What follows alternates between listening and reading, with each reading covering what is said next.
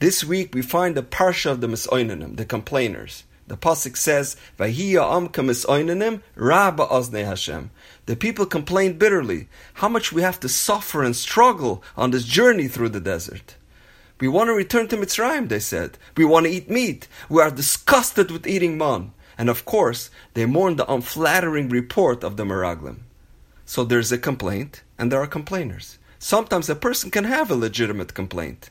Then, there are people who are complainers by nature. Complainers are not rational.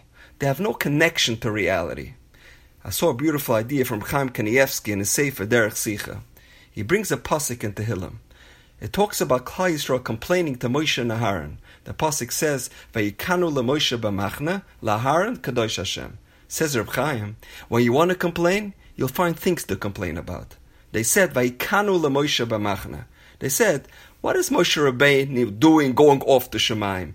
Why are you busy in the Ohel Moed? You are the leader of Klal Yisrael. We need you among the people. You need to be in the Machna. You need to be available to your people. Why are you hanging out in Shemaim? Why are you hiding out in the Mishkan? That was their complaint about Moshe. To Aharon they said, Laharon Kadosh Hashem.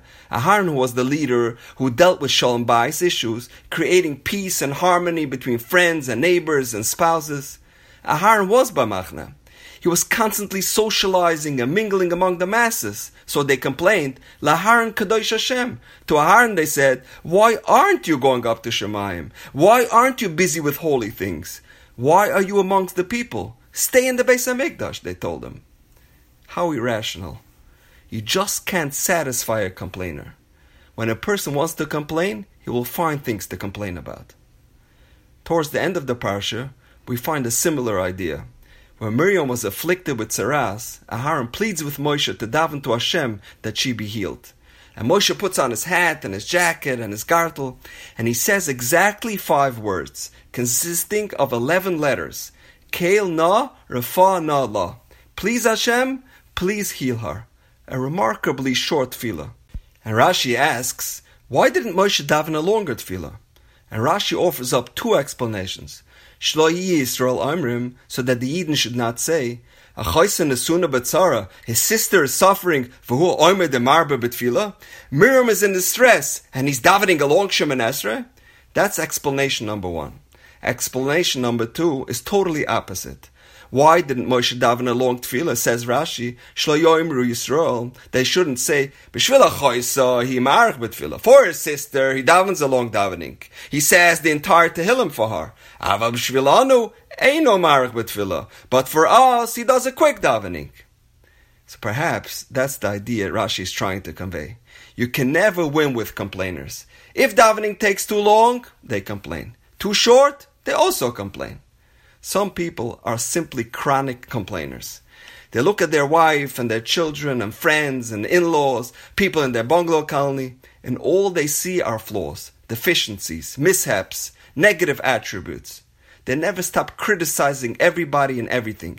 They can always show you how everyone has an agenda and everyone is driven by ulterior motives. While some see the good in everybody. Even in the worst situation possible, they will find something positive. So, talking about complainers, Rabbi Chaim Kanievsky offers up a beautiful parable.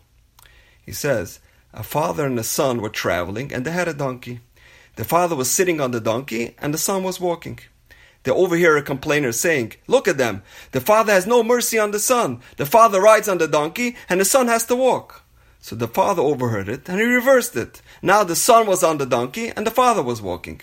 A little while later, a complainer says, Look at them, no kibbud av. The son rides on the donkey and he lets his father walk. So the father and the son overheard him. So the two of them got on the donkey. So now they're both riding the donkey. Another complainer passes by and looks at them and he says, Two people on a donkey? They have no sympathy on that poor donkey. So they listened again and they both get down. So now the donkey and the father and the son are all walking. Another complainer walks by, looks at them, and he says, Look, three donkeys walking on the road. Why doesn't one ride on the other? Exasperated, the father and the son pick up the donkey and carry the donkey. Says Reb Chaim, this is the outcome for somebody who was so worried about complainers. Live your life and tune out the scoffers and the cynics and the whiners. Complainers will always find a reason to complain. Misery loves company. Don't get dragged down into their pit. Stay away from complainers and negative people. As the famous adage goes, be yourself, because those who mind don't matter, and those who matter don't mind. And now, you know. Have a wonderful day.